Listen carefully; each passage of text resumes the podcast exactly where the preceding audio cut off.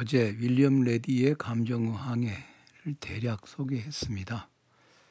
그 책은 Navigation of Feeling, Framework for the History of Emotions, 감정의 역사를 위한 하나의 작업 틀, 프레임워크이니까요. 그건데 한국어판 번역, 한국어판은 부제가 감정이론, 감정사, 프랑스 혁명 내용을 다뤄 그 부제로 달아, 달아놨죠. 감정 항해라고 하는 말은 사실 항해라는 말이 우리에겐 딱히 그렇게 뭔가 좀 확실한 것을 주지 못하죠. 그 단어에 대한 어떤 그런 헛소리는 그만하고 네. 2000년대 초반에 세계적으로 인정받는 표준적인 감정사 연구 프로그램을 제시한 책입니다. 어제 김학의 교수의 옹기니 해설 앞부분에서 그, 그 부분을 제가 집중적으로 말씀드렸죠. 감정이 이성 및 의지와 대립되는 것일까? 감정은 이성 및 의지와 대립되기는커녕 음, 전적으로 합치된다. 이 부분 굉장히 중요한 부분이죠. 그러니까 사람을 설득하려고 한다면 그런 얘기가 늘 있었잖아요. 그 코끼리는 생각하지 마 이런 거 얘기하면서 사람을 생각 설득을 하려면 이성적인 어떤 논리라든가 이런 것이 아니라 어떤 태도를 자꾸 인지심리학적으로 건드려 봐야 된다. 그런 얘기가 있었지 않습니까? 그런데 그게 좀 막연하다는 정말 그 분야에 관한 그 분야의 책들을 어, 삶으로서의 은유라든가 또는 그 몸에 관한 책들 그 전남대학의 노문가 하는 그 교수가 번역한 것도 있는데 그게 다 읽어봐 읽어봤는데 대답이 해답이 딱히 막 그렇게 확연하게 다 오질 않았어요. 그런데 일단 제가 제가 이 책을 읽기 전에도 가지고 있었던 그런 생각은 뭐냐면 왜 이런 생각을 하게 됐느냐면 플라톤 그 현실 국가를 캐묻다 그 책에서도 그런 얘기를 제가 했는데 플라톤이 의도한 게 과연 무엇일까? 그 사람이 아테나이 사람들을 전혀 다른 종류의 인간으로 만들어내고 싶어 했다는 거죠. 그러려면 그들 머릿속에 들어있는 생각을 바꾸는 것만으로는 안 된다는 것을 그 플라톤은 알았던 것 같아요.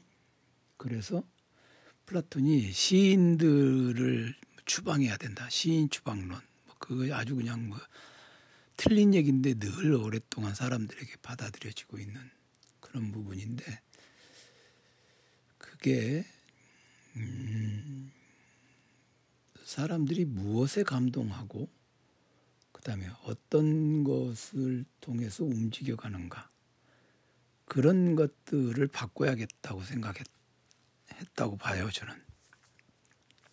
다시 말해서 그 떠들썩한 아고라에서 사람들이 막 격정에 올라서서 전쟁에서 막 영웅을 찬양하고 하는 그런 서사시를 들으면서 자란 사람들은 물불 안 가리죠. 그리고 그런 아곤, 그러니까 AGON, 아곤 논쟁이지 않습니까?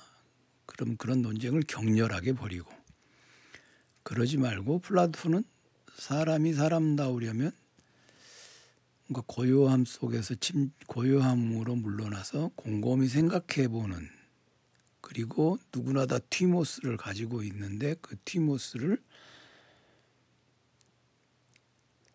그 말하자면 스칼라 값 양은 있어요.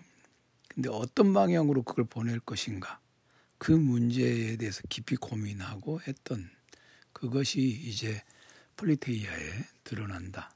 그렇게 우리는 우리는이 아니라 저는 그렇게 생각할 수 있거든요. 그러려면 결국 인간이라고 하는 존재는 감정이 따로 있고 그다음에 이성이 따로 있는 게 아니라 그게 굉장히 밀접하게 얽혀서 움직이는 존재라는 것이죠.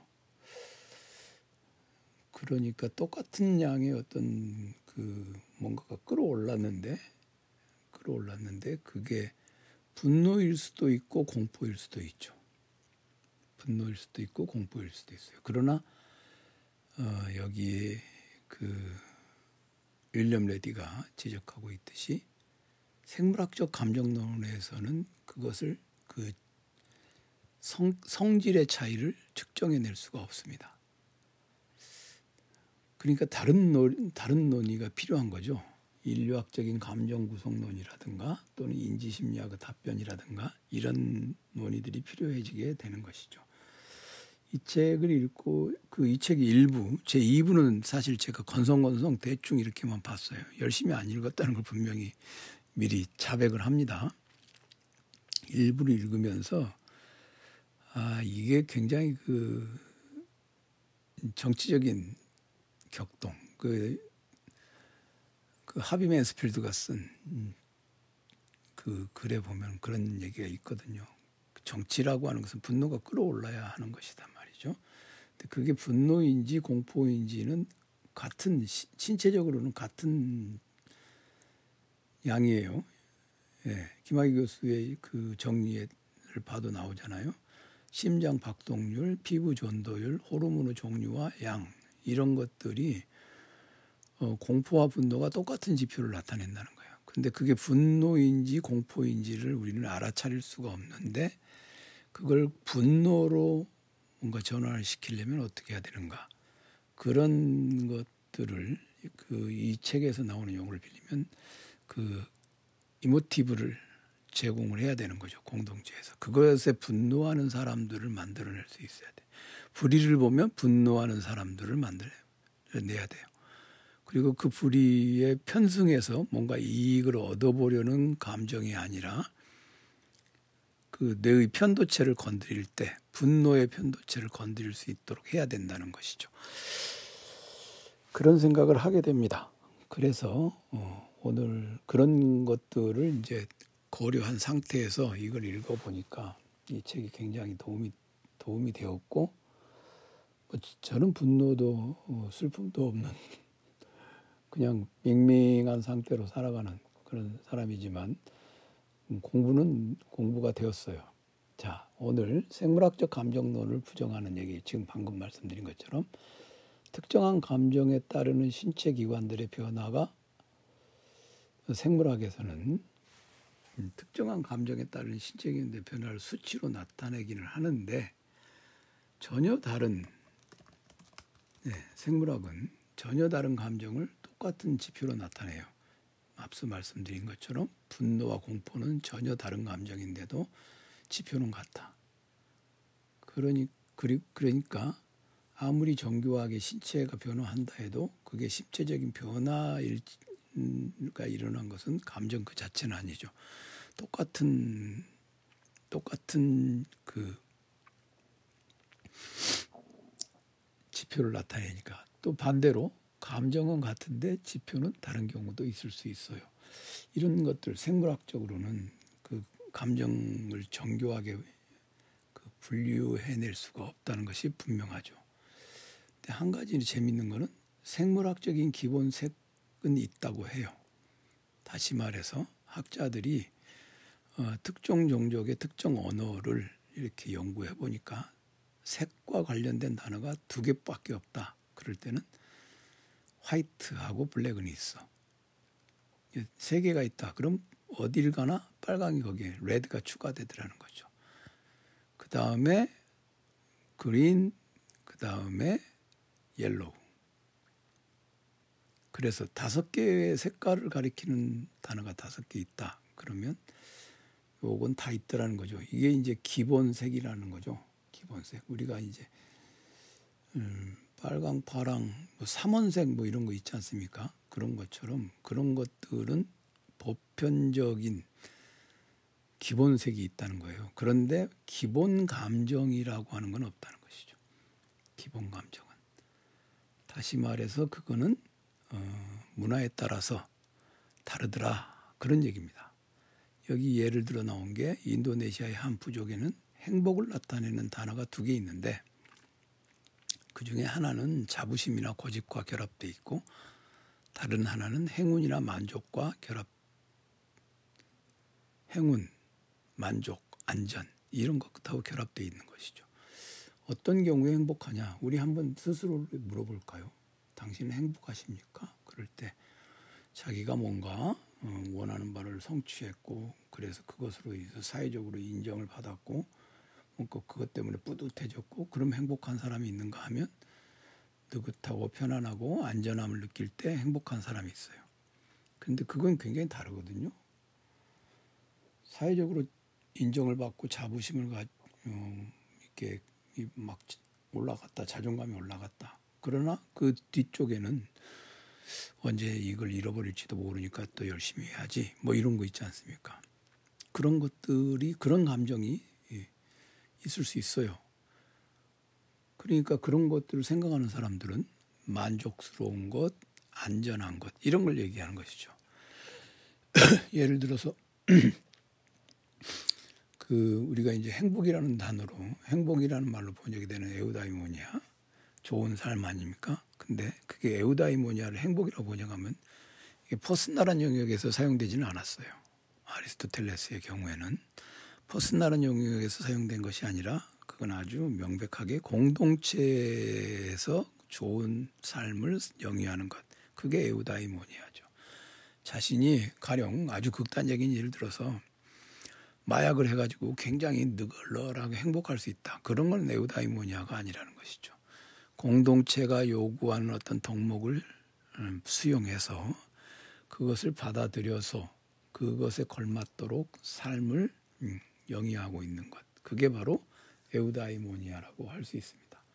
그러니까 지금 여기 이 윌리엄 레디가 of emotion이라고 해서 감정 체제라는 말을 쓰거든요. 그럼 어 이런 게 이런 게 바로 에우다이모니아 아닐까라는 생각을 해보게 됩니다. 뭐 거기까지 가면은 이제 아리스토텔레스가 너무 많은 것을 우리에게 어, 뭐 선지자였다라고 말하게 될 위험이 있으니까 그렇게까지는 하지 않는데 그냥 이런 생각이 얼핏 들었다는 것입니다. 그래서 어, 감정이라고 하는 것은 개개인도 다르지만 특정한 문화권에 따라서 그 감정들 간의 관계도 다르고 그렇다는 것이죠. 그런데 우리 지금 현재 우리 사회에서 최근에 한국 사람들 굉장히 우울하다. 그런 외국인 외국인 기자의 그런 분석이 있었어요. 맞는 것 같아요.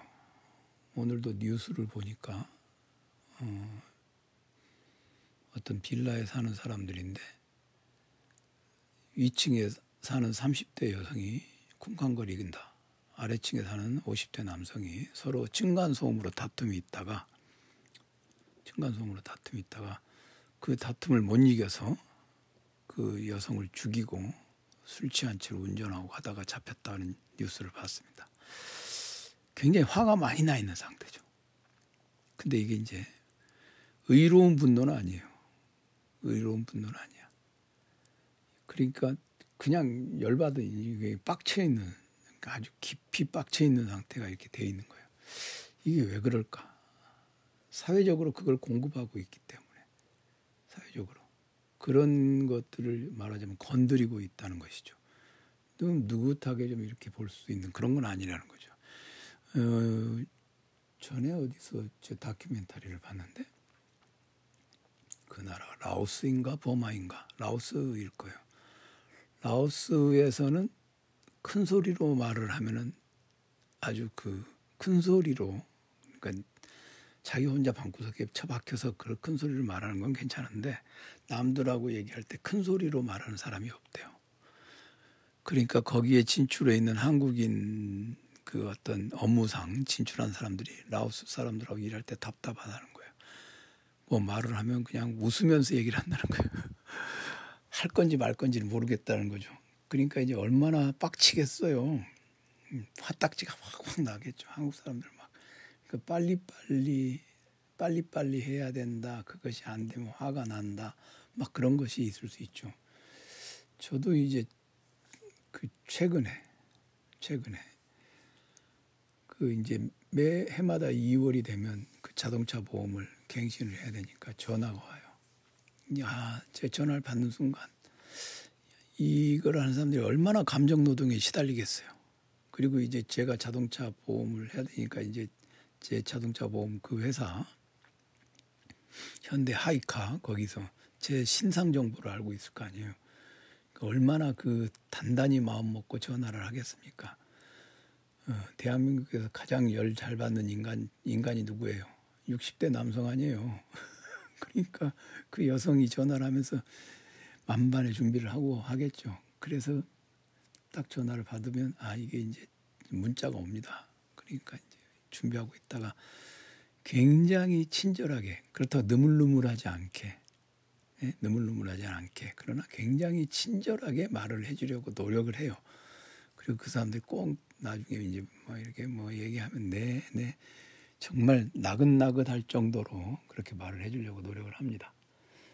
근데 대부분의 사람들은 그렇지 않거든요. 조금이라도 자신이 갑이라고 여겨지면 그냥 그때부터는 막 쏟아낸단 말이죠. 근데 그런 것들이 어, 그런 것들이 사회적으로 공급된다는 것이죠. 그런 감정들이. 그게 바로 이제 인류학의 감정 구성론입니다. 어, 감정 의미론에 이제 어떤 특정한 영역마다 또는 사람들마다 그런 차이가 감정들 간의 차이가 있다는 것. 그게 바로 이제 감정 의미론의 차이니까 그게 문화적 다양성이 있고 감정 자체가 문화별로 어, 다르다는 것. 그걸 말하는 것이죠. 그래서 이거는 이제 한 인간의 내밀한 감정이 그가 속하는 공동체의 문화에 의해서 구성된다는 것. 그것을 의미하는 것이겠죠. 이게 바로 이제 인류학의 문화 감정론이다. 그렇게 볼 수 있습니다. 음, 예를 들면 타이티족에는 슬픔이란 단어가 없다고 해요. 슬픔이란 단어가 없는 인간들도 있죠. 아주 독실한 기독교 신자들. 슬픔이란 단어가 없어요. 그 김학의 교수가 쓴 감정의 역사 이렇게 읽어보면요. 어, 중세 1600년대 30년 전쟁 시기에 군인의 일기가 나오는데 어, 처자식이 죽었는데 뭐 그 당시에는 뭐 기대 수명이 높지도 않고 전쟁이니까 근데 슬픔을 드러내 보이지 않아요. 왜냐? 영원한 생명을 얻기를 기원하기 때문에 독실한 기독교도 있기 때문에 그렇죠? 근데 우리는 이제 오늘날 어, 아주 독실한 기독교 신자는 그 감정을 드러내지 슬퍼하지 않는단 말입니다. 그럼 우리는 그, 그 사람들을 독한 것들 이렇게 얘기하죠. 사회적으로 용인되고 있는 그런 준칙을 따르려 하지 않는다는 것을 보여줍니다. 그래서 그 공동체 문화에 의해서 구성되고 또 어떤 특정한 공동체에 살고 있다 해도 하위 공동체에 의해서 또 구성되기도 하겠죠. 어쨌든 인류학은 감정이 이렇게 조형적이다, 만들어질 수 있다라는 것을 우리에게 알려줍니다. 그런데 문제는 문제는 감정은 문화, 문화적으로만 구성된다. 그러면은 우리 각각의 개개인의 어, 감정이 감정에 대해서 설명하기도 좀 어렵고 그럼 문화적인 것만 딱 생각해 보면 끝나 끝나는가 그것도 아니고 그렇게 할 수는 없잖아요. 그리고 그 감정의 변화라고 하는 것 그런 것들은 어떻게 만들어지느냐. 그러니까 요런 요 부분에 대해서 이 부분에 이게 이제 구조주의적이죠. 그죠? 구조적으로 규정된다라고 말하게 되면 그 공동체에 살고 있는 개개인은 도대체 어떤 식으로 감정을 만들어내는가를 설명하기가 어렵게 된다. 그래서 이제 인지심리학의 답변 제1부의 1장 그 부분으로 들어오죠. 여기 이게 이제 바로 감정과 이성의 이성은 서로 대립된다라고 하는 것이 어, 결정적으로 논박되는 지점이 바로 여기에 있습니다. 감정이라고 하는 것은요, 뭐냐? 감정이 뭐냐? 이제 감정을 얘기하기 전에 우리가 뭔가를 코그니션, 안다는 것 있잖아요. 그러니까 이제 어떤 상황에, 우리가 어떤 상황에 딱 처했을 때, 상황에 처했을 때, 어, 가령 뭐, 아, 바깥 날씨가 어떤지 모르는데 말이죠. 기껏 준비를 하고 외출 준비를 하고 나들이를 하려고 딱 나왔는데 비가 확 쏟아지더라 이거예요. 그럼 비가 쏟아지는 이 상황, 이 상황이 딱 닥쳤을 때 짜증이 나겠죠 자기 자신에게. 아, 감정적으로 짜증이 나. 그럼 이제 그런데 우리 머릿속에서는 무슨 상황을 인지했을 때 짜증이 나는 거 아니에요? 그러니까 그러면서도 한편으로는 아이 얼른 집에 들어가서 우산을 가지고 나와야겠다라고 생각해요. 그러면 우리는 보통의 경우에는 우산을 가지고 나와야겠다라는 것은 이성적 판단이고 짜증이라고 하는 것은 감정적인 것이다라고 생각이 쉬운데 그렇지 않다는 것이죠. 그 그것을 그러니까 이 인지심리학에서는 우리는 아 비가 오는 상황이 닥쳤어. 그럼 아 비가 오는구나. 그러면 가서 우산을 가지고 와야지. 내가 미처 준비를 못했네. 이런 식으로 자기 심리 통제를 하는 사람은 짜증을 안 내는 것이고 그냥 심리 통제를 못한 사람은 짜증을 낸다. 그런 얘기예요. 그러니까 이 모든 것들 아직 의식 안으로 그러니까 내가 자각적으로 뭔가 생각하지 못한 그런 인지 그런 것들이 감정의 찌꺼기로 남아 있는 것이고 그다음에 실패 그것을 말하자면 통제하지 못하면 그 실패하면 감정으로 드러난다 이거죠. 그래서 이 짜증이 많이 날 수도 있고 그다음에 뭐덜날 수도 있고 그다음에 이것이 어, 감정의 가, 가격 말하자면 값어치가 있을 수 있잖아요. 그러니까 강한 쾌감, 강한 불쾌감 뭐 이런 것들도 있었잖아요. 그래서 감정에는 인텐서티와 밸런스가 밸런스가 있다 이겁니다. 그래서 음, 이 예를 들어서 말하면 죽음은 죽음이라고 하는 것에 대해서는 굉장히 싫 어하죠 사람들이 왜냐 우리 인간이 뭔가를 성취하고자 하는 목표가 있기 때문에 그 성취에 대해서 가장 강한 가장 강한 방해물이 죽음이에요. 그래서 죽음에 대해서는 강한 강하게 반발하는 감정이 생겨난다. 그런 얘기를 할 수 있겠죠. 이게 바로 이제 인지 심리학의 답변입니다. 인지 심리학의 답변이에요. 그런데 인간이라고 하는 존재는 인간이라고 하는 존재는 그렇다면 이제 어떤 방식으로 감정을 발동하고 그렇게 감정이 발동되는 과정에서 공동체는 어떻게 감정 재료들을 감정을 어떤 감정은 사회적으로 용인이 되고 어떤 감정은 사회적으로 용인이 되지 않는가 그런 것들을 따져볼 필요가 있겠죠. 그거는 이제 regime of emotions 즉 감정 regime 또는 감정 체제라고 하는 걸 가지고 설명을 할 수 있습니다. 오늘 말씀드린 거는 인간이라고 하는 존재는 어, 생물학적인 탐구를 통해서 감정을 어, 탐, 찾아내는 것 그것으로는 알 수가 없다. 감정이라고 하는 것은 인류학적 감정 구성론에 따르면 조형적인 것이다. 구성되는 것이다. 그리고 그것만이 아니라 중요한 목표에 대해서는 강한 감정이 그렇지 않은 것들에 대해서는 약한 감정이 지속되고 감정이라고 하는 것은 우리가 미처 알아차리지 못한 코그니션, 인지에 해당하는 것이다. 오늘 거기까지 얘기하겠습니다. 내일은 감정체제에 관한 얘기를 마저 하고 정리를 한 다음에 제1부에 있는 부분들을 간단하게 또 다시 말씀을 드리겠습니다.